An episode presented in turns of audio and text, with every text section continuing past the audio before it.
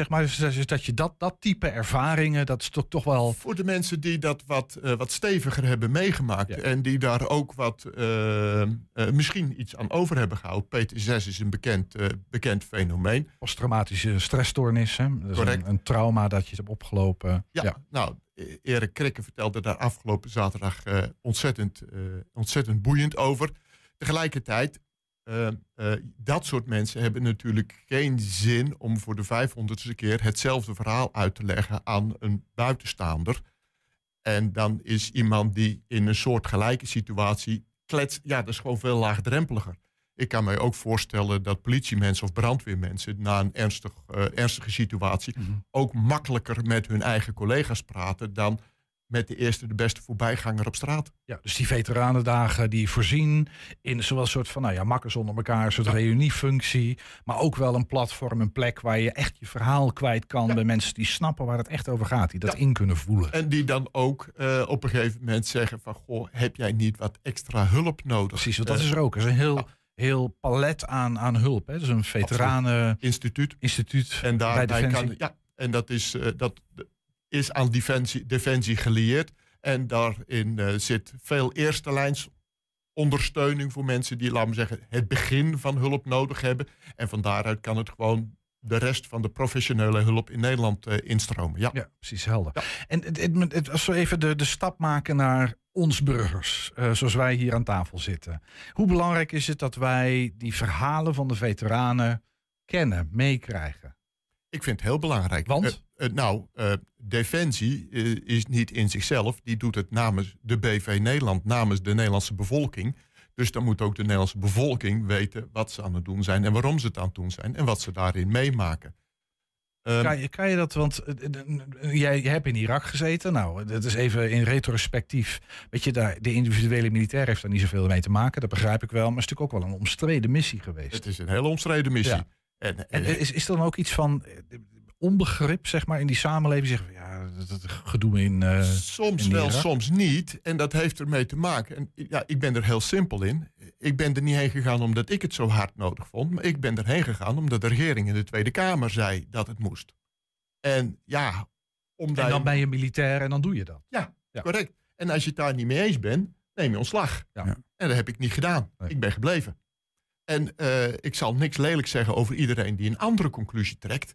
Maar dat is wel, je kan niet eh, en niet op uitzending gaan en wel militair blijven. Ik bedoel, zo werkt het niet. Ik bedoel, dat is een brandweerman die nooit wil uitrukken als er, als er brand is. Ja. Dat, zo- is, dat is je werk, is je baan, Ja. daar heb je voor getekend. En op het moment dat dat aan de orde is, dan, eh, dan, dan, dan ga je dat doen. Ja. En dan ga je dat professioneel proberen in te vullen. Ja. Zo Ja. professioneel als het maar Is zijn er, kan. is, is er, is er eh, genoeg begrip in Nederland? Ik heb altijd het idee, hè, klassiek ding misschien, Amerika, daar is het echt, eh, ja, veterans zijn gewoon, weet je al, de helden van de nation, zeg maar. Ja. En in Nederland, ja, ik denk dat heel Wij veel mensen niet eens wisten dat het Veteranendag was. Dat is misschien wat anders dan ja. begrip, hoor, trouwens. Dat is, daar gaat het meer over eer. Ehm, ja, het is, het is natuurlijk heel bijzonder als je in Amerika bent en je hebt per ongeluk je uniform af, aan en je loopt daar door een supermarkt en je staat bij de kassa. Dan is ongeveer het eerste wat ze zeggen, I respect your service for the country. Dat- is gewoon een standaard kreet die je tenminste één keer... Dat klinkt alsof je het hebt meegemaakt. Uh, of, ja, correct. ja. Ja, ja. Ik ben wel eens een keertje gewoon in Amerika op, op, op werkbezoek geweest. En Ja. dan ben je, loop je daar in je uniform rond. En dan krijg je dat soort eh, woorden nog wel eens een keer. Ja. Nou, dat zal je in Nederland eh, niet gauw horen. Maar wat doet dat met je? Is dat iets wat je dan... Wat je, Ja, als Nederlander, kijk, want nou kom ik eigenlijk waar ik naartoe wilde. Ja, namelijk dat als, in Nederland is dat niet gewoon. Dat is anders. En als Nederlander, als dat daar in Amerika tegen gezegd wordt, dan kijk je ook even, wat zegt ze nou? en, eh, en in Nederland zouden ze veel eerder roepen van, hé hey, jij voor apen, pak je aan. Ja. Ik bedoel, Nederland is natuurlijk in de aard, in zijn vezels gewoon een niet-militair land. Eh, Engeland bijvoorbeeld, daar zit dat veel minder meer... patriotisch ook, denk ik, überhaupt. Mogelijk, mogelijk. We hebben het natuurlijk ook verschrikkelijk goed. Ik geniet daar ook elke dag van. Mhm. En eh, soms vergeten we wel eens een keertje dat we een aantal verzekeringen hebben in Nederland.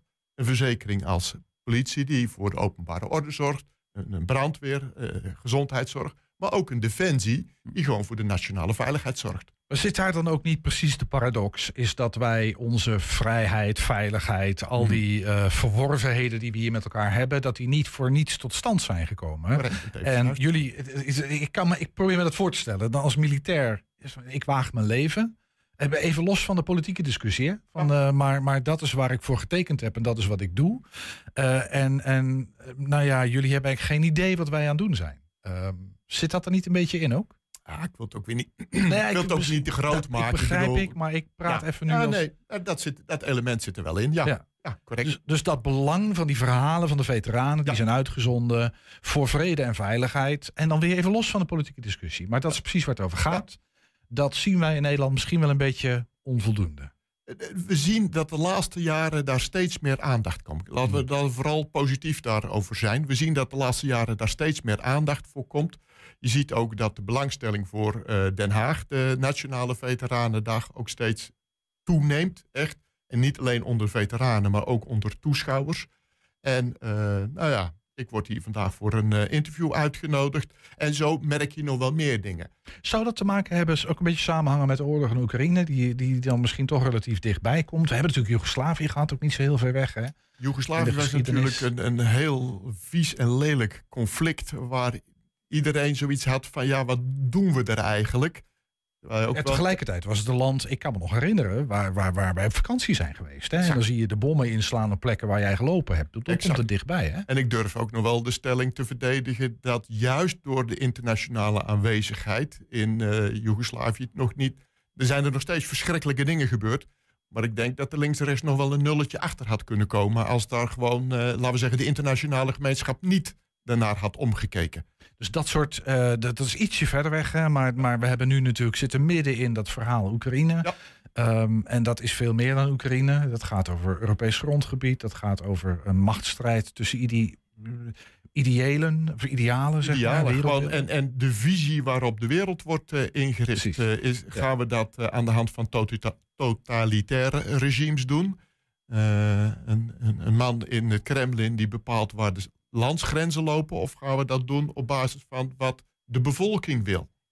Wat Nederland wil, wat Polen wil, wat, de, eh, wat eh, Oekraïne wil. Nee, precies. Ehm, dus misschien dat daardoor dat begrip voor ook het verhaal van veteranen wat aan toenemen is. Dat denk ik wel. Ja. Dat denk ik wel. En ik denk is- ook de belangstelling voor defensie in zijn algemeenheid. Ja.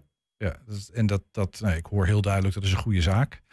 Eh, ja, en, en, maar dat roept ook tegelijkertijd allerlei discussies op over nou ja, de, de, de, de zin en de waanzin van de oorlog en alles wat daarmee samenhangt. Dat moet als militair ook wonderlijk zijn, toch? Ik bedoel, oorlog is een waanzinnig bedrijf, laten we eerlijk zijn. Ja.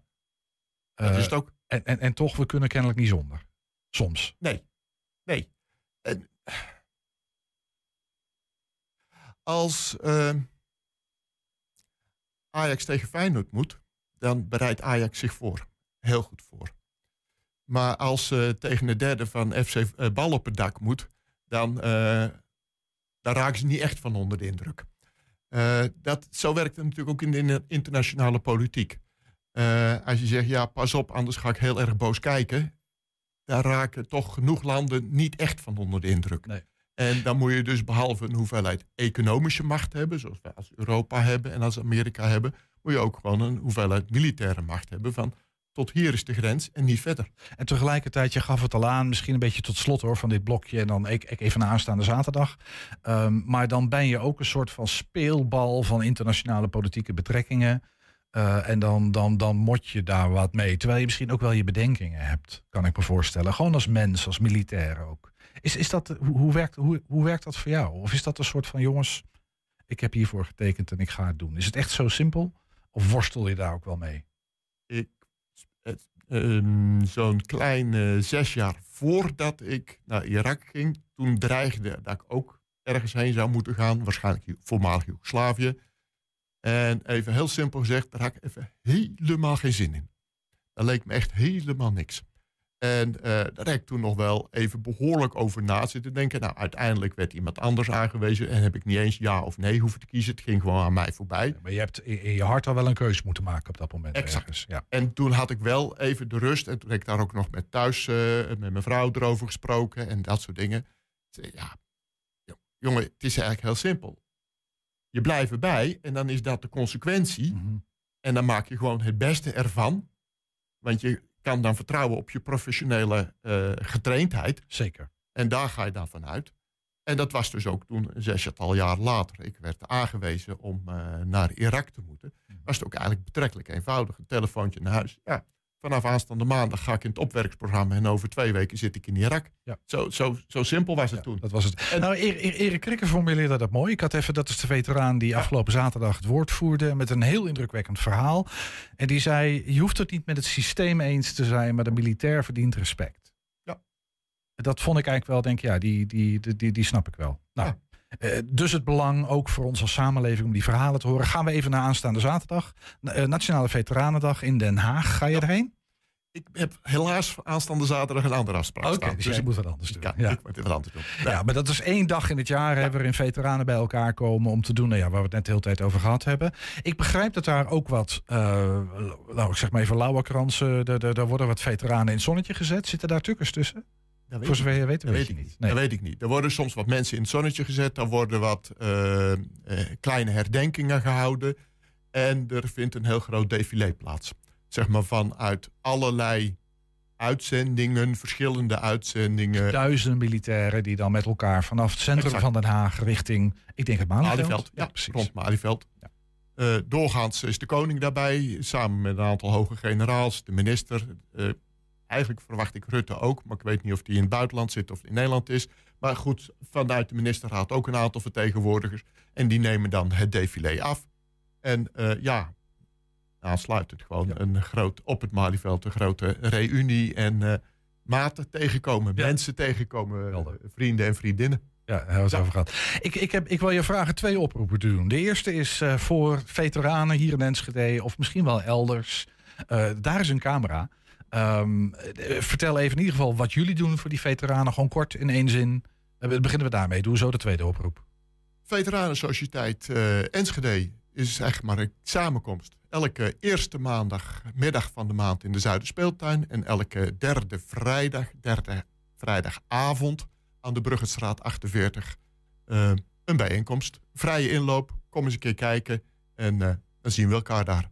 Mocht je dat zo snel niet hebben meegekregen, wij zetten dit straks nog even online met de exacte plekken en tijden en dat soort dingen erbij. Tweede oproep aanstaande zaterdag, die Nationale Veteranendag. Ik weet eigenlijk niet precies wat er in de media over zal verschijnen, maar wat is jouw oproep aan ons als burgers, gewoon in, in, in ons land? Volgens mij komt het ook op televisie. Dus je hoeft nog niet eens per se naar Den Haag te gaan, maar zet de televisie overdag nog eens even aan en kijk daar eens even mee wat je daar zoal ziet gebeuren. En laat je informeren daarover. We hebben onze vrede en veiligheid ergens aan te danken. Die is niet uit de lucht komen vallen. Correct. Arie Blokland was dat voorzitter van de Veteranensociëteit hier in Enschede. Dankjewel. Ook hartelijk dank dat ik hier mocht zijn. Zometeen, hoewel eh, initiatiefnemer Magna Nijwijvank zich terugtrok, gaat de organisatie van de Dienst voor Ongelovigen in Enschede door. Woensdag is de eerste editie zonder haar, maar met spoken word artiest Mark de Geest als gastmoderator. 120. 120 vandaag.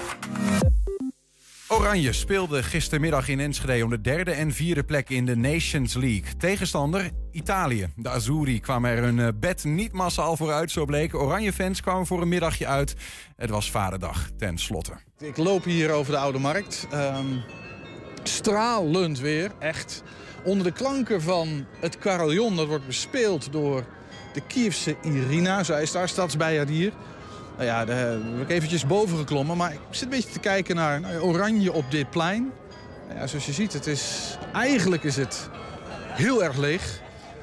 Er staat wat eh, politie in de verte. Ehm, voor de rest, ja, hier en daar wat oranje shirts. Ik ga eens even vragen hoor, wat mensen van de wedstrijd vanmiddag, zometeen eigenlijk in de Rolsvesten, verwachten. Your English? American. American. Oké, maar u komt oorspronkelijk uit Nederland. Ik ben in eh, Holland geboren toen ik 14 jaar oud was. En toen gingen wij eh, naar Amerika. Wij zijn hier voor de, voor de eh, voetbalgame. Maar, maar niet speciaal uit Amerika gekomen, toch? Of wel? Ja, speciaal. Echt waar? Ja, ik kom elk, ik kom elk jaar een paar keer. Maar dit is mijn kleinkinderen, mijn zoon, zijn vrouw. En eh, zij zijn speciaal gekomen voor het eh, voetballen. Dus nog steeds een diehard oranje fan. Ja, natuurlijk. En u ook? Die hard orange fan. Well, do, would you say that orange fan? That sounds a bit funny in Dutch, actually, in English. We say Oranje. Oranje. Yeah. Exactly.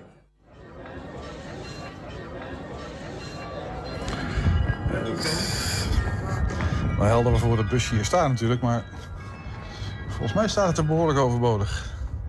Er is hier werkelijk geen sterveling. Oké, op naar eh, Volkspark, stadion. Eens even kijken of daar iets meer te beleven valt. Ja, er is hier in elk geval eh, wat leven, er lopen wat mensen te dansen. Er staan echt mensen in die fanzone. Hey guys, can I ask you a question? You're here for the game, of course. Yep. What's it gonna be? Are you all fearful or full of hope? Probably full of hope. I mean, it's really not an Italian year, given all the finals that have been lost, even the U21 World Cup. But, you know, a bronze medal is still good. Yeah. So, what's your strongest weapon, you think? Really solid defense, but I suppose the Netherlands have it too. Where are you from in Italy? I'm not from Italy, actually. yeah, I came all the way from Mongolia. From Mongolia. But you're wearing this Italian shirt. Yeah, I'm actually supporting AC Milan, so I thought it's Italy's probably the closest. I, I- But you didn't come from Mongolia for this particular game, right? I mean, I came here, I came to visit Europe in general, so I thought, why not? Mannen! Waar komen jullie vandaan? Eh, wij komen uit Enschede. Ah, kijk, dat is heel lekker dichtbij. Ehm, ja, natuurlijk hier voor de wedstrijd, maar doe eens een eh, voorspelling. Wat gaat het worden?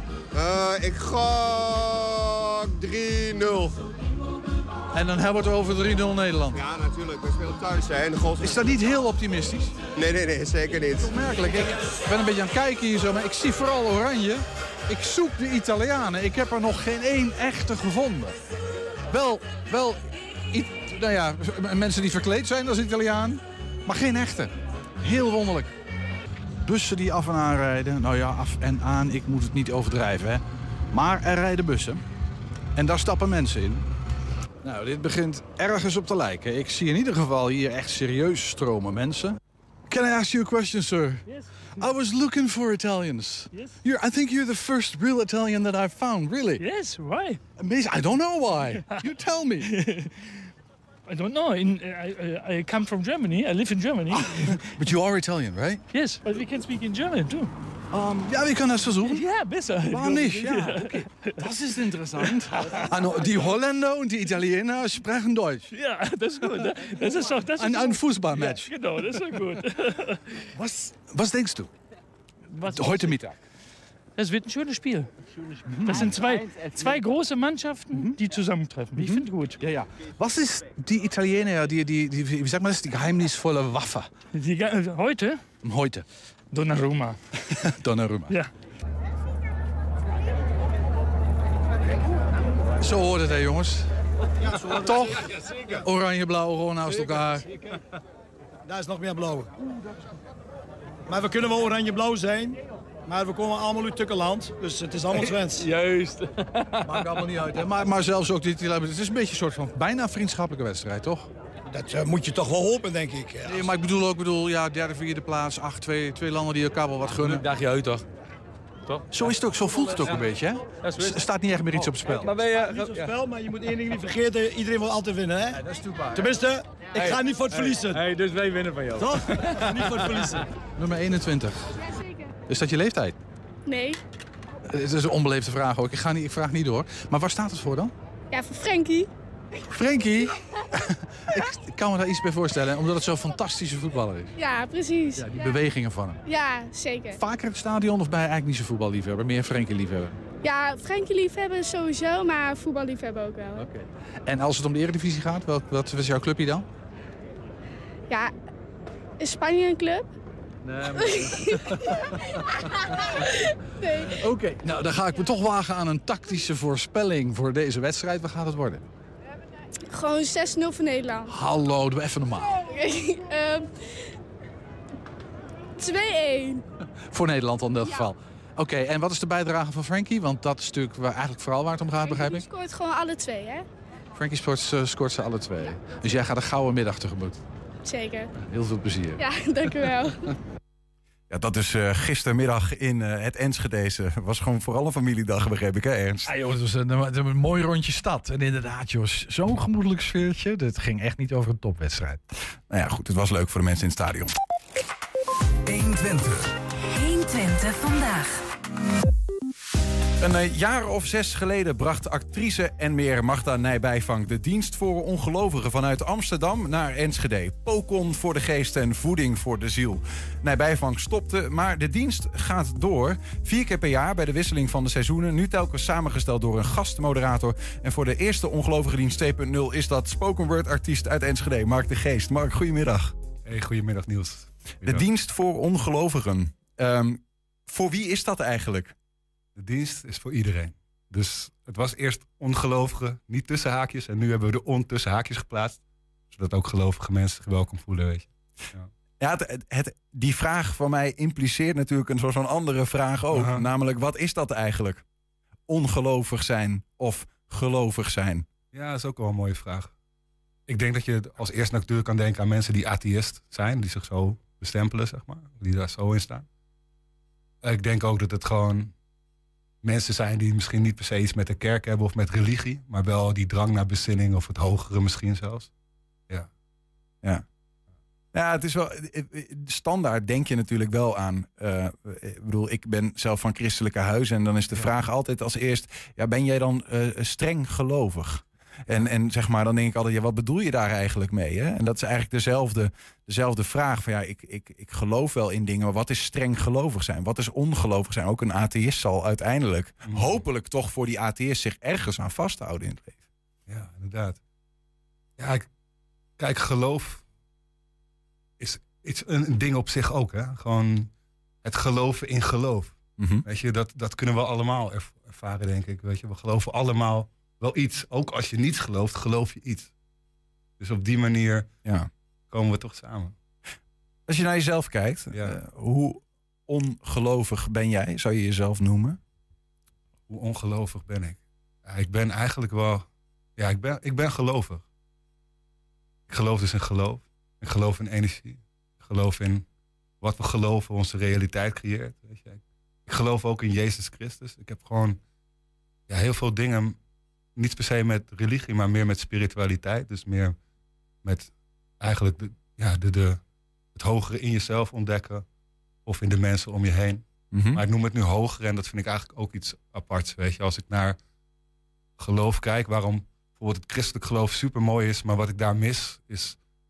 Het gaat over de vader, weet je, maar voor mij gaat het ook over de moeder. Het gaat om allebei. Het gaat niet alleen om de zon, Father Sky, maar het gaat ook om moeder aarde, weet je. Het, het is alles. Ik vind de natuur ook een kerk bijvoorbeeld. Ja. Ja, Dat is grappig, want jij zegt ik, ik geloof in Jezus Christus en dan... dan ja Jezus in- zou ik meer. Christus, als ik dat. Ja, dat, Eh, Ik weet heel veel van dit soort dingen liggen best wel gevoelig. Hè? Ik merkte ook toen ik dat aan vrienden van mij vertelde over de dienst voor ongelovigen, mensen die christelijk zijn, dat ze toch wel even moesten slikken. Zo van ja, maar wacht, wat is dat nou? Dus eigenlijk een beetje diezelfde vraag die jij stelt.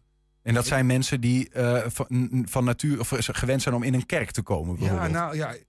Er, was, er is één vriendin van mij. Vorig jaar was ik bij haar doping aanwezig. En zondag was ik bij haar eh, de doping van haar vriend aanwezig in de evangelische kerk.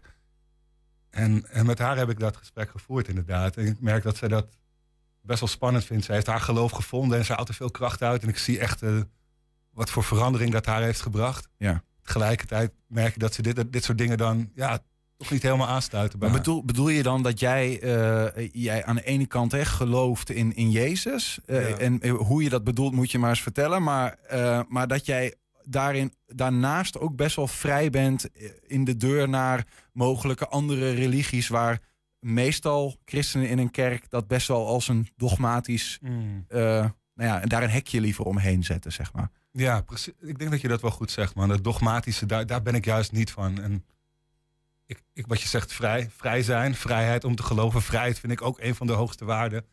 Ja. Vrije wil, vrije keuze. Maar is, is, is het ook wel gek? sorry, hè. Nee, ding, gang, sorry. sorry, ja. Maar wat ik, wat ik bijvoorbeeld wel heel nice vind, als wij dan de vrije wil hebben, de vrije keuze is, om die vrije keuze te gebruiken om, dat, om te geloven. Dat, dat vind ik wel een bijzonder, iets, bijzonders. Wat, wat bedoel je daar precies mee? Want ik Ja. denk, eh, sommige mensen zouden kunnen zeggen... Ja, deze jongen, het klinkt zo zweverig... De, dat wij de vrijheid hebben om te geloven. Ja. W- wat is daar eh, mooi aan?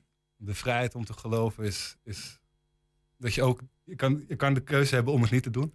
Maar als je ervoor kiest, dan ga je dus, dat, omdat ik geloof dat wat we geloven we creëren. Ja. Op het moment dat je ervoor kiest, dan ga je ook die, die kracht ervaren. Dus Ja, dat ja. vind ik het gewoon uit. Dat is geloven voor jou. Dus ergens voor staan of ergens, na, erg, erg iets willen. Ik, ik Ja, ja, zoek, ja, hè? Iets, iets willen, zeg maar. En, en daar Iets wacht- iets willen, eh, naar leven. En daar proberen dat zelf te creëren op die manier. Ik, ik denk het is, geloven is, is jouw pad bewandelen. En op dat pad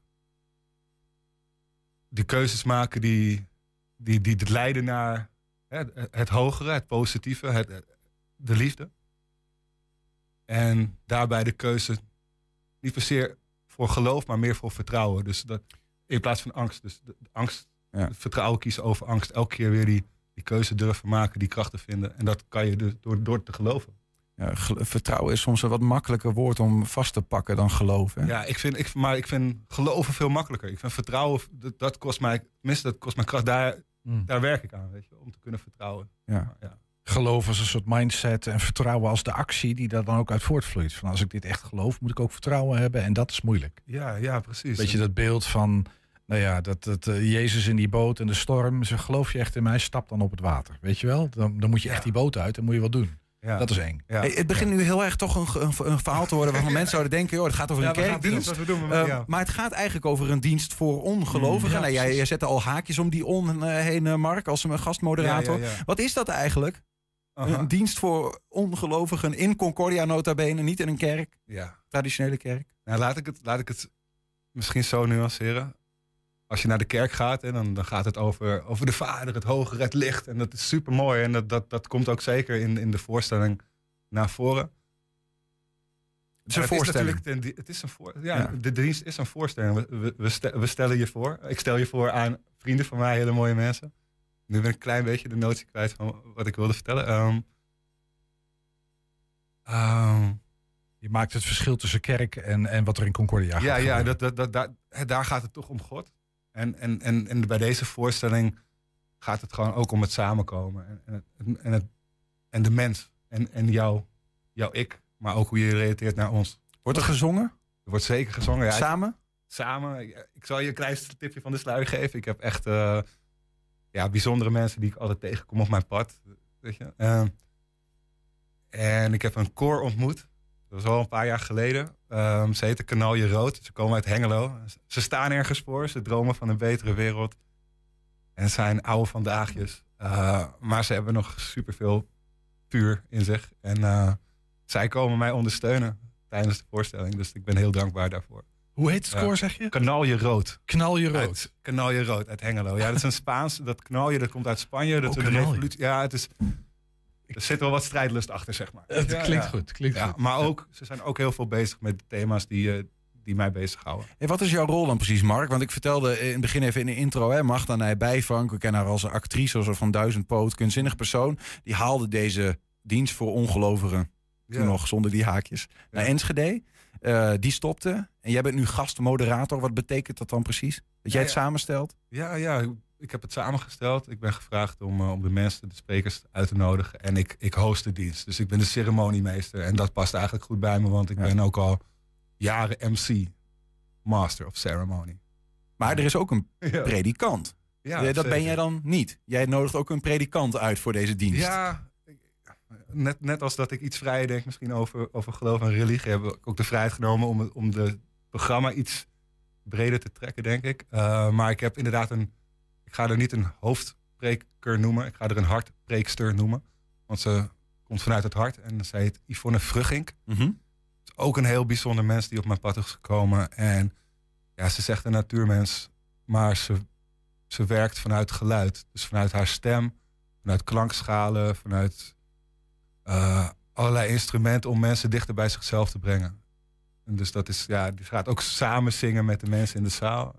Ah, Ik zit, ik, eh, weet je wat het lastige van dit soort uitzendingen is? Is dat je op een gegeven moment weer een strik moet knopen om die, uh, om die gesprekken. Terwijl ja, ja. Het, het het, feit dat veel mensen, eh, de seculariteit in de maatschappij, hè, we gaan minder naar de kerk dan voorheen. Vaak wordt eh, verruwing in de maatschappij wordt, ehm, ook wel gelieerd aan, aan dat. Dat ze eigenlijk een beetje de weg kwijt zijn soms met z'n allen. Hè. De identiteit, jongeren die niet meer goed weten wat wil ik eigenlijk worden later, want wie ben ik eigenlijk zelf. Hè?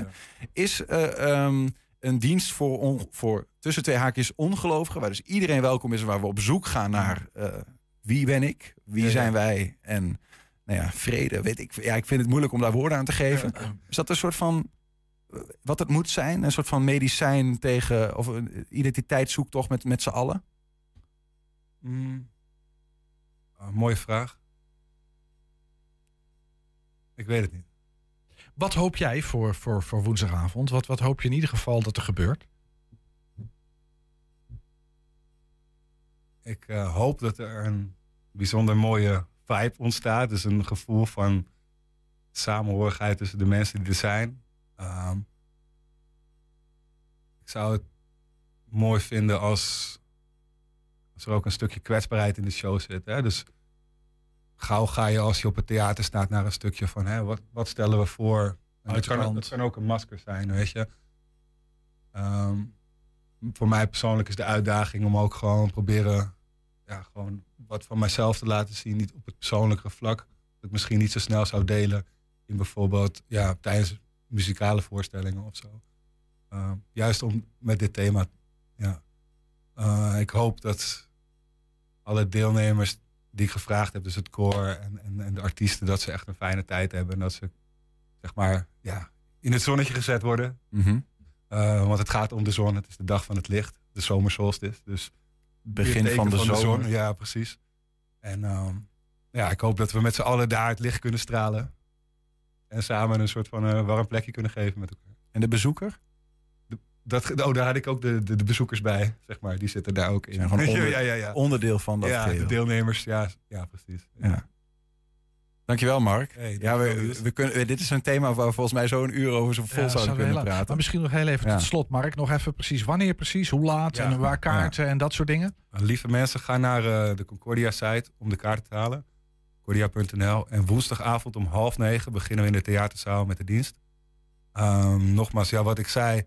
Laat je niet afschrikken door de naam on de zaakjes gelovigen. Het wordt gewoon een hele fijne, fijne avond met muziek, met woorden, po- poëzie en ja, openheid. Als je een beetje op zoek bent naar bezinning, naar de vragen van joh, waar gaat het allemaal over in dit leven? Ja. Kom woensdagavond half negen in de mooiste zaal van Enschede en misschien wel van Nederland. Theater is wel- Bonbonnière in eh, Concordia. Ja, precies. Ja, mooi zaaltje, zeker. Eh, Mark de Geest, dankjewel. En eh, veel eh, eh, plezier, wijsheid, geluk, ehm, genot. Liefde. Liefde. Liefde. Alles wat je... Wat je, wat je Dankjewel Niels, dankjewel. Oké. Heb je een eh, tip voor de redactie? Mail dat dan even. We willen het graag van je horen. Eh, redactie.120.nl, dat is het mailadres. En we zijn ook als podcast te vinden via alle bekende platforms. Hè. 120 Vandaag, zo heet het kanaal. Of 120 Vandaag eh, uitgelicht. 120. 120 vandaag. Wout Brama die speelde het grootste deel van zijn voetbalcarrière voor FC Twente. Hij won er alle prijzen die er in Nederland te winnen zijn... en kwam in 2018 terug toen de club hem het hardst nodig had. We weten nog wel, de KKD zoals ze dat daar noemden, keukenkampioen divisie. Uh, vorige week zondag speelde hij tegen Sparta in het FC Twente Rood... zijn allerlaatste wedstrijd als profvoetballer. En daar is de wissel. De term clubicoon is wat aan inflatie onderhevig tegenwoordig. Maar hier hebben we er echt eentje. Voor het aller allerlaatst in een officiële wedstrijd. Het rooddragend van FC Twente. Wout Brama. Ik voelde in de ochtend al dat ik dacht van uh, dit gaat wel een zware dag worden. Emotioneel gezien, maar ook ja, omdat het voor, voor het laatst is en echt definitief afscheid gaan nemen als profvoetballer. Dat is gewoon niet iets wat ik heel leuk vind. Ja, ik vind voetballen heel leuk. Dus ja, om daarvan dat los te moeten laten, dat vind ik wel pijnlijk. Dus ja, dan weet je gewoon dat, daar, uh, dat je daar wel moeilijk mee gaat hebben. En dat was ook zo. En ik zag die wissel al een tijdje aankomen. Ik was natuurlijk al aardig gesloopt na een minuut of 60, 65. En ik hoorde net van onze pers dat ik het tot de 77 minuut had volgehouden. Dat wist ik zelf niet eens. Ik dacht dat het veel eerder was. Maar ik zag uh, Keerle klaarstaan. Toen dacht ik, oké, okay, ik ga eruit. Ja, en dan voel je wel aan alles in je lijf van, oké, okay, dit was het dan. En dat is wel, uh, ja, is beladen. Het is altijd zo'n ontzettende vraag, wat ging er door je heen? Maar wat gebeurt er op zo'n moment? Kun je dat beschrijven? Ja, je, je gaat een, ik had vooral heel erg besef van jammer dat ik dit nooit meer ga meemaken. Dus ik wilde het heel erg opzuigen en heel erg ehm, ja, heel superbewust meemaken. En dat is wel gelukt. Alleen ja, er gebeuren zoveel dingen om je heen. Je geeft uh, ploeggenoten nog een handje en eh, je, loopt langs die trainers. En ja, het publiek die scandeert nog een keer je naam. Ja, daar zal ik nooit aan wennen. En ik ben ook daar echt heel erg dankbaar voor dat ik het mee mogen maken. Ik had toevallig vanochtend met mijn vrouw over en die zei van... volgens mij ga ik nooit voor 100% begrijpen wat je hebt meegemaakt. En ik denk ook dat het zo is. Het is moeilijk om dat ook uit te leggen, denk ik. Ja. Vraag me altijd af, besef jij zelf wat jij betekent voor deze club? Want echt, iedereen zegt dat altijd. Ik denk dat heel veel mensen dat zo voelen. Maar dat lijkt me zo raar, omdat het over jou gaat, om dat zelf in te zien. Ja, weet je, weet je, ik doe gewoon mijn best. En dat is eigenlijk wat ik elke dag hier gedaan heb. En dat doe ik voor een club waar ik van hou, waar ik, waar ik heel veel plezier in heb. Eh, voetbal vind ik heel erg leuk. Um, dus nee, ik ben daar niet super mee bezig of zo. Maar ja, als je terugkijkt, dan weet ik wel dat ik hier uh, een mooie prijs heb gewonnen. En ja, dat, ik, dat ik jarenlang hier heb gespeeld. Dat is, wel, dat is wel iets moois wat ik heb neergezet. Daar ben ik wel trots op. Maar ja, of ik dat helemaal besef, dat weet ik eigenlijk niet. Nee, waarschijnlijk niet. Nee, ik denk dat dat ook voor buitenstaanders natuurlijk veel makkelijker is om Mhm. te zeggen. Maar inderdaad, als je gewoon heel neutraal of een beetje probeert... eh, heel nuchter te kijken wat jij voor deze club allemaal hebt behaald... en hoeveel je hebt gespeeld, dan kun je daar toch ook eigenlijk niet omheen. ook jij zelf niet. Ja, misschien is dat wel zo, ja. Kijk, ik weet natuurlijk wel dat eh, er zijn mensen die zeggen... oh, je hebt alle prijzen bij Twente gewonnen. Je hebt hier heel veel gespeeld. En ja, ik ben eh, uit Australië teruggekomen om de club weer te helpen. En er zijn allemaal dingen die het allemaal wat mooier maken... Dan, dan als je hier gewoon een hele tijd speelt. Dat begrijp ik wel. Alleen om het over jezelf zo te denken en te zeggen... is dat toch wel een beetje lastig, denk ik. Ja. Laat andere mensen dat maar doen. Nee, dat snap ik wel. Ehm, en dan eindigt het met een basisplek. Had je dat durven, hopen, maar kunnen denken? Nou ja, een paar weken geleden natuurlijk niet. Nee. Ik wist dat pas vanaf eh, ja, afgelopen donderdag dat eh, Mika natuurlijk die gele kaart pakte tegen Sparta. En ik wist dat hij op scherp stond en de Rabies trouwens ook. Dus het had nog erger kunnen zijn dan dit. Maar ehm, ja, na de wedstrijd kwam Ron naar mij toe, en op het veld al. Die zei van, en, zondag? Toen dacht ik, oké, hij eh, bedoelt dat ik waarschijnlijk zondag ga spelen. dat hij daarover nadenkt tenminste. Dus ja, ik denk dat hij daar donderdag of vrijdag goed over nagedacht heeft. En vrijdagochtend kwam hij bij mij en dan zei hij, ehm, heb je even? Ik ik liep met hem mee naar zijn kantoortje. En eh, ik begon al te lachen, want ik wist al welke kant het uit ging natuurlijk. Hij zegt, wat lach je? Ik zei, ik denk dat je me op gaat stellen. Zei ze, ja, dus, eh, sommige dingen in het voetbal die, eh, ja, die moeten zo zijn en eh, je gaat starten. Dus dat was ja, een prachtig moment. Ik vind dat heel erg, heel erg mooi. Want heb op deze manier heb ik met Europees voetbal zeg maar, in de basis afgesloten. Dat is natuurlijk mooier dan dat je nog even twee minuten meepakt voor de vorm. Je zei net ook van ja, gisteren besef je heel erg, dit is het. Hè? Ik kwam het Mhm. veld was de laatste keer dat ik hier heb gestaan. Veel emotie komt er natuurlijk bij vrij. Maar we zagen ook beelden van jouw ouders op de tribune, jouw vrouw, jouw dochter op de tribune. Ja. In hoeverre is het voor hen ook dat eigenlijk een hoofdstuk wordt afgesloten? Ja, Want heel erg. ja, toen jij jong was, stond het voor je ouders heel erg al Ja. een teken. Maar nu natuurlijk al heel lang voor jouw vrouw ook. Ja. Ja, nee, eh, wat je zegt klopt helemaal. Voor hen is het ook een soort van eh, afscheid van, eh, van FC Twente als, ja, als toeschouwer van iemand die op het veld staat. En daar heel erg mee heeft meegeleefd. En ja, mijn vrouw en mijn ouders hebben, hebben mega veel voor mij betekend in mijn carrière. En, ja, van jongs af aan zijn ze daar ook bij geweest. En mijn ouders natuurlijk nog eerder dan, dan mijn vrouw. Maar mijn vrouw was er vanaf eh, dat ik 18 was, 17 was ook bij. Dus ja, die kent niet anders dan dat ik, eh, dat ik voetballer ben eigenlijk. Ehm, dus ja, het zal voor hen ook zeker wennen zijn om niet naar het stadion te gaan en, eh, en mij te zien spelen. In hoeverre heeft voor jou meegespeeld dat jij op een gegeven moment die, die mijlpaal van 300 wedstrijden aantikte? Dat je dacht, ik weet niet of je toen al aan het hinken was op Mhm. gedachten van, nou ja, dan is dit misschien wel het moment. Of heeft dat helemaal niet? eh, Nee, voor mij helemaal niet. Nee, daar ben ik wel nuchter in. Die 300 of 310, dat boeit mij niet zoveel. Kijk, ik vind, het, ik vind voetbal heel leuk. En als ik fit ben en, eh, en de club wil mij graag nog bij die selectie hebben... dan, ja, dan had ik dat nog wel 20 jaar vol kunnen houden. Alleen ik ben niet meer 100% fit eh, elke dag. Ja, de laatste maanden wel. Dus dat is een beetje het, ja, de Ja. contradictie in dit verhaal... dat het wat mo- moeilijker maakt soms. Ehm, ja, en de rol die, eh, die ik volgend jaar zou spelen zou nog kleiner zijn dan die ik nu heb. En ja, daar, dan vind ik dat ik er te veel voor moet doen en te veel voor moet laten. Om voor 100% van waarde te zijn voor de club, dan hou ik dat gewoon niet vol. Zijn die gesprekken er nog wel geweest van, hey, als het nog een jaar zou, in welke vorm dat dan zou zijn? Ja, niet super concreet hoor. Dus we hebben het daar gewoon over gehad hoe dat dan volgend jaar er- eruit zou zien voor mij. Ja, dat was voor mij niet, eh, niet genoeg om, eh, om door te gaan. En daarnaast is het gewoon wel het feit dat ik niet elke dag opsta alsof ik 18 ben. dus ik, ja, ik, ik heb gisteren dan dus bijna 80 minuten gespeeld. Ja, dan ga ik nog wel een paar dagen voelen, zeg maar. Ja. Dat is niet, eh, niet meer een lichaam van een jonge god. Weet je wel ehm, wat je moet doen als, met je leven, zeg maar, als niet-voetballer? Ja, daar gaan we achterkomen. Als je me dan voor een jaartje nog een keer vraagt, dan weet ik het waarschijnlijk. Heb je al ideeën? Nou ja, ik heb natuurlijk mijn kinderboek net uitgebracht, dus daar ben ik best wel druk mee, eh, samen met Maud Roetgering. Ehm er zullen wel gesprekken voeren over, eh, met Twente over, over de toekomst binnen de club. Eh, maar daar ben ik nog niet helemaal over uit, in wat voor vorm en eh, welke hoedanigheid. Ik zei gisteren tegen Jan Strooijen voor de gekkigheid van... eh, ik neem het komende half jaar nog wel mijn voetbalschoenen mee. Dan weet je in ieder geval, het kan, weet je wel. Ja. ja, wat voor een soort vakgebied denk je dan? Nou, de technische kant van een voetbalbedrijf vind ik wel interessant. En dan niet de trainerschap, maar de lange termijn eh, functies bij de club. Maar dat mag voor mij eh, rustig aan en geleidelijk zijn. Het hoeft niet meteen een, eh, een 80-urige werkweek voor mij te zijn. Eh, misschien dat het over een jaar wel zo is. Misschien denk ik er over, over een half jaar wel anders over. Maar ik wil even rustig over nadenken. Ja. De tijd nemen om daar een goede keuze in te maken. Ehm, dus ja, we zullen zien wat daar, wat daar uitkomt. Wat heeft jouw leven als voetballer jou ook als mens vooral gebracht? Oh, een hele moeilijke vraag vind ik dat. Ik denk dat het, het, ehm, het begint eigenlijk al als je naar de opleiding gaat van Twente. Dus je bent 12 jaar, je gaat naar een andere omgeving, andere school. Eh, je laat eigenlijk je veilige thuis achter. Daar, daar word je wel sneller volwassen van, denk ik. Ehm, ja, de wetten van de topsport zijn soms wel echt hard. En die zijn nu iets zachter dan dat die eh, 18 jaar geleden waren, kan ik je vertellen. Ehm, je komt dan als 18-jarig jongen in de eerste elftal. En dan is eigenlijk de hele groep, de hele selectie is ouder dan 25, 27. Dat is nu wel echt anders. Nu is de groep nou, hoofdzakelijk onder de 25. Dus die jonge gasten komen in een veel makkelijker omgeving terecht dan dat dat toen was. Dat klinkt wel heel oud trouwens, als ik dat nu zeg. Eh, het heeft me wel veel volwassener gemaakt. Zeker. En sneller volwassen. Je komt met heel veel cultuur in aanmerking, vond ik heel, of in aanraking. Vond ik ook heel fijn. Dus je, ja, dat is voetbal. Hè. Wie, wie je ook bent, waar je vandaan komt. Als je goed kan voetballen, kom je uiteindelijk terecht in een, eh, in een professionele voetbalorganisatie. Met welke achtergrond je ook hebt. Dat vond ik altijd heel leuk. Die kleedkamer vind ik echt geweldig. En daar heb ik heel veel geleerd, maar ook heel veel lol gemaakt. En heel veel plezier gehad. En dat ga ik denk ik misschien wel het meeste missen ook. Mooie contacten en vriendschappen opgedaan. Ook voor het leven? Boah, dat is altijd in de voetbalrij best wel vluchtig, dus dat weet ik niet. Ehm, ik heb met een aantal jongens nog wel contact uit mijn carrière, hoor. maar of dat van dit jaar ook gaat gebeuren, dat weet ik niet. Nee.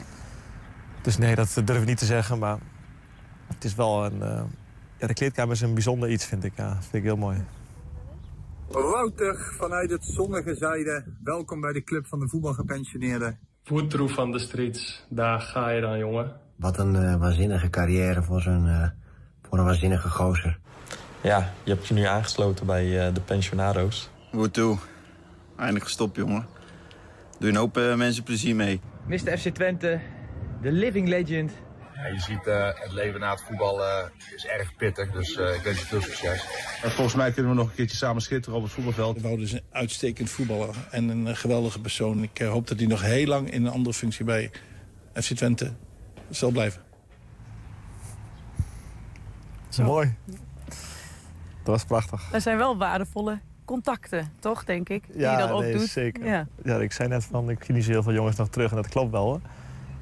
Maar ik spreek er nog wel geregeld wat. En dat zijn wel denk ik de mensen die ik nog geregeld spreek, ja. Ik weet niet komt, maar dat klopt. Misschien heb ik jouw vrouw op het Ja, misschien, wie ja. Ja. Maar is dat... ehm, want je had het net over de kleedkamer. Bedoel je dan ook die contacten? Of is dat dan een bepaalde sfeer of een soort magie in die kleedkamer... wat dat zo mooi maakt? Ja, ik vind de humor zelf heel erg leuk in de kleedkamer. Ik, ik denk dat er bijna geen werkomgeving is te vinden die, die daarop lijkt. En ik hoop die ooit eindelijk te wel te vinden, maar ik ben bang dat die er niet is. Eh, heel jong, eh, heel levendig, vol met verschillende karakters. Ehm, ja, ik kan daar enorm van genieten. Dat vind ik echt heel leuk. Ja, er zullen vast genoeg eh, grap en grollen uitgehaald zijn in al die jaren. Maar zijn er dan ook bepaalde dingen die er bij, ook zelfs voor jou dan echt meteen uitspringen? Van, oh ja, toen dat een keer gebeurde? Of... Jawel, maar dat kan ik je niet vertellen. Oh, is het zo erg? Eentje die meteen in me opkomt, kan ik echt niet vertellen. Maar eh, nee, ja, er, zijn- er gebeuren natuurlijk heel veel dingen in de kleedkamer. Het zijn allemaal jonge gasten die, eh, ja, die, die lol hebben met elkaar. Ja, er gebeuren ook wel eens dingen die, eh, die beter niet naar buiten kunnen. Zeker. ja, dus what happens in the dressing room stays. eh, Zeker, zeker. Ja. Die code die begrijp ik. ik ben heel erg blij dat ik dat gedaan heb. Teruggekomen uit Australië om de club ehm, ja, weer terug te brengen waar het hoort, zeg maar. Om daar een steentje aan bij te dragen. Maar als je me nu vraagt van ga je het nog een keer doen, dan, dan zou ik misschien wel nee zeggen. Echt? Ja. Ja. Waarom dan? Omdat het zo zwaar was? Ja, ik vond het heel pittig. Ja. Jeetje. Achteraf zeker. De laatste weken waren, waren echt heel zwaar. En natuurlijk voor Twente zou ik het weer doen, hè? maar Ja. voor een andere club zou ik het nu niet nog een keer kunnen. Nee. Want dat is natuurlijk ook eh, in jouw carrière buitenlandse, buitenlandse avontuur geweest. Anders was dat denk ik niet het moment geweest waarop je dat al had willen stoppen. Nee, dat klopt. Nee. Nee. nee. ik had al jaren in mijn hoofd zitten dat ik dat wilde. Nou, Japan, Amerika, Australië, gewoon iets ver weg, iets, iets gaafs meemaken. Eh, het, is wel zo dat ik ook in Australië dacht van... oké, de professionaliteit hier eh, viel me wel tegen, zeg maar, bij de club waar ik zat. Het niveau viel me wel wat tegen. Dus ja, het was niet zo dat ik dacht van ik heb het helemaal top naar mijn zin of zo hier. Ja, qua leven wel, maar niet eh, qua, qua voetbal. Dus ik had wel, ook wel verwacht zelf dat ik er iets meer klaar mee zou zijn of zo. Dat ik het meer kon loslaten en meer kon genieten van, van andere dingen. Maar ik miste de professionaliteit van het voetbal ook heel erg. Ja. Dus dat maakt het ook wel iets makkelijker om terug te gaan. Maar nee, het idee was daar om zeker twee jaar te blijven. Dus ik had nog een jaar contract en dat heb ik ingeleverd daarvoor, ja. Misschien nog even dat typische voetbalcliché ook van... eh, vind je dat je alles uit je carrière hebt gehaald? Maar toch, ja, het is niet voor niks een cliché. Want ik vind het wel interessant om te Ja. weten. Of je denkt van, ja, ik heb denk ik alles eruit gehaald wat erin zat. Of, Ja, ja, wat ik zelf kon doen, heb ik gedaan. ja. Ja, zeker. En je kunt hier en daar wat geluk hebben en wat pech hebben. Ik heb een blessure gehad in mijn laatste jaar eh, in mijn contract bij Twente in 2014. Dat was gewoon niet zo'n handige timing. Dus ja, en dat soort dingen kun je wat pech hebben. Maar ik heb ook geluk gehad dat ik bij Twente ben opgegroeid in een, in een periode dat ze nog rond de negende, achtste, Ja. zevende plek speelden. En kon meegroeien naar de top van Nederland. Want in die fase dat wij top waren, zag je jeugdspelers doorbreken die het net niet konden redden. Zoals Charon Thierry, Ja. ja. Pelupessi, Berghuis. Ja, die waren gewoon prima spelers voor Twente. Alleen, ja, we waren met, met het eerste elftal zo meege- eh, of omhoog gegaan... Ja, dat het voor de jeugd gewoon steeds moeilijker werd om aan te haken. En ja, dat geluk heb ik ook gehad. Dus ja, ik denk dat ik... Ja, dat zeg ik meestal tegen mensen omheen... dat ik heel dankbaar mag zijn dat ik in deze periode bij Twente heb gespeeld. Waar sommigen soms dan denken, ja, was wel mooi geweest... als je nog een goede buitenlandse transfer had gemaakt. En dat had er wel in gezeten, maar ja, het is net niet eh, voor me weggelegd geweest. En nu, neem je nu meteen een eh, seizoenkaart? Zit je dan wel elke week weer te kijken op de tribune? Nee, ik heb acht seizoenkaarten waar ik zelf dus niet bij zit eigenlijk. Daar moet ik even over nadenken nog hoe ik het met de familie ga doen. Want eh, ik denk dat ze nog wel graag willen komen. Ja, en Ja, ik ik- zelf ook.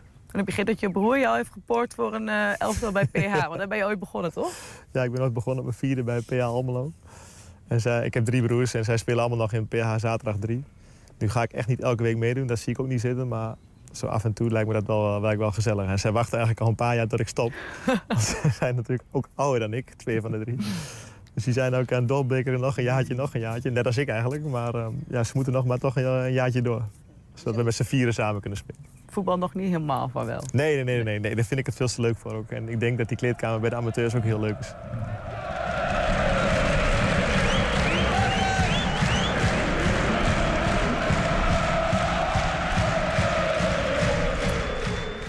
Mooi om te zien dat het gesprek met eh, Wout Brama toch heel wat meegemaakt, die jongen, in zijn uh, voetbalcarrière. Clubiconen, niet voor niks. Prachtig. Ja.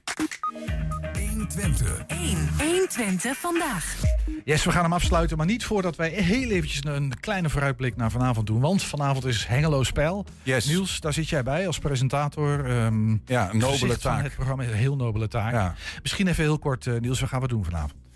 Uh, nou ja, vanavond om, om 7 uur hè, in de Hengeloze Bibliotheek. Je kunt trouwens ook bij zijn als je kwart voor zeven komt. Um, we, gaan, we, gaan, we hebben echt drie onderwerpen. De eerste is dat we gaan praten over verruwing. Echt, misschien staat het er een beetje aan, maar verruwing in de, in de maatschappij. Maar ook in de politiek. Hè. We zien natuurlijk, uh, naar aanleiding gaat het een beetje over bijvoorbeeld Van der Wal, die, um, die de boeren boos voor de eigen deur krijgt. Of Kaag, die iemand met een fakkel. Um, nou ja, het lijkt erop dat het aantal bedreigingen of intimidaties voor in ieder geval landelijke politici toeneemt. Maar ligt dat er nog niet aan die politici zelf? Is dat ook een vraag? Nou ja, misschien wel. De manier waarop zij het debat voeren, misschien wel. omgaan. We, we, we, we, proberen in ieder geval, we hebben gezocht uh, en 120 Hengelo heeft daarin het voortouw genomen uh, onderzo te onderzoeken. Hoe speelt, het, speelt dit eigenlijk ook voor lokale politici? Mhm. Mm -hmm. Maar dan heb ik het over raadsleden, maar ook over fractievertegenwoordigers en mensen die dat ondersteunen eigenlijk. Um, en leden van het college, dus bestuur zeg maar. Um, uh, en, en, en, en aan de hand van, vanavond hebben we wat eerste resultaten van die enquête. En we gaan ook in gesprek met twee raadsleden uit Hengelo, Mitchell Boers en Brian Geertshuis. Uh, eerste van de VVD, tweede van FVD. Mhm.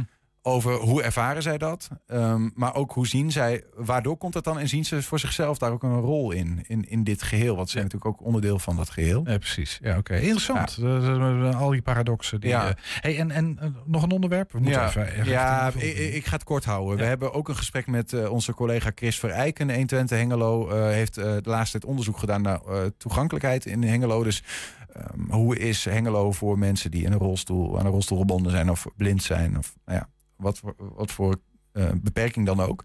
Eh, hij zit aan tafel met de resultaten eigenlijk van wat hij heeft ondervonden. Maar ook met de wethouder uh, Marie-José Luttekholt, die verantwoordelijk is voor die toegankelijkheid in Hengelo. Eh, en we hebben twee meiden dat is wel heel leuk. Het twee het muzikanten uit Beckham en Oele. En zij gaan voor ons zingen. Ehm, i- onder meer in het Twents. Ook omdat zij bij het schrijverskamp van Hendrik Jan Bukkers zijn geweest. Ai, dat klinkt tof. Ja, dus nee, voor alle, alle reden om, eh, om het vanavond eh, te, te gaan kijken. 7 uur Hengelo spel. Kanalen van 120 Hengelo. Mocht je er fysiek bij willen zijn, kan ook. Wees dan om kwart voor zeven in de bibliotheek in Hengelo. Hartstikke mooi. Op neer. Yes? Yes. Doen we de strik om. Tot zover dan 120 vandaag. Terugkijken kan direct via 120.nl en vanavond om 8 uur en 10 uur op tv. Zometeen hier Henk Ketting met alweer een dampende kettingreactie. Eh, tot morgen, veel plezier. 120. Weet wat er speelt in Twente. Met nu het nieuws van 5 uur. Goedemiddag, ik ben René Postma. De grote brand in een woonwijk in Arnhem gisteren kwam door een ongelukje in de keuken, zegt de brandweer na onderzoek. Buurtbewoners gaven meteen de warmtepompen en zonnepanelen de schuld en zijn nu teleurgesteld. De brandweer geeft toe dat de zonnepanelen wel het blussen hebben bemoeilijkt en dat dat beter